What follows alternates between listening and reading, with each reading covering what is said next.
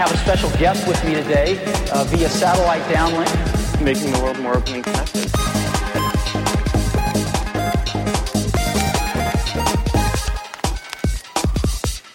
Welcome to the Today in Tech History podcast, where you learn about a few tech-related events that occurred today, February twenty-eighth, from history. On this day in nineteen forty-seven, the first closed-circuit broadcast of a surgical operation showed procedures to observers in classrooms at Johns Hopkins University.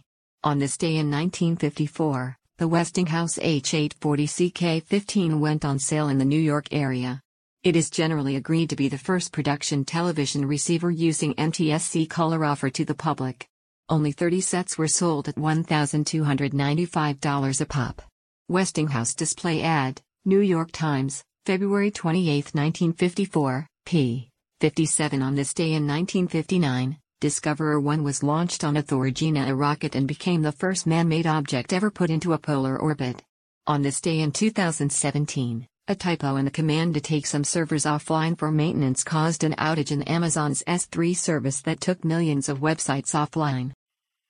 That's a look at tech history for February twenty-eighth. If you'd like some more, go take a look at the year in tech history, illustrated by Scott Johnson. You can find it at tom merritt books dot com. Help support the show by reviewing us on iTunes or your favorite podcatcher. Thanks, and tune in tomorrow for an all-new episode of Today in Tech History.